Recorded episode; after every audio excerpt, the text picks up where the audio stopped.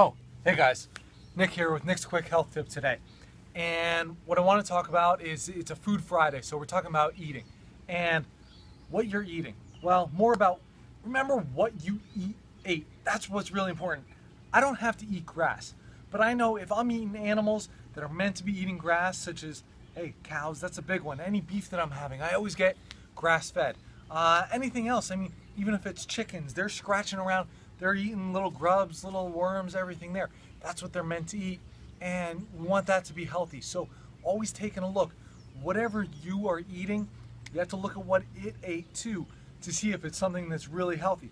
Hey, even something like fish, farm raised versus wild caught. In the wild, these animals are eating what they're meant to eat. When they're farm raised, they're given, well, who knows what sometimes.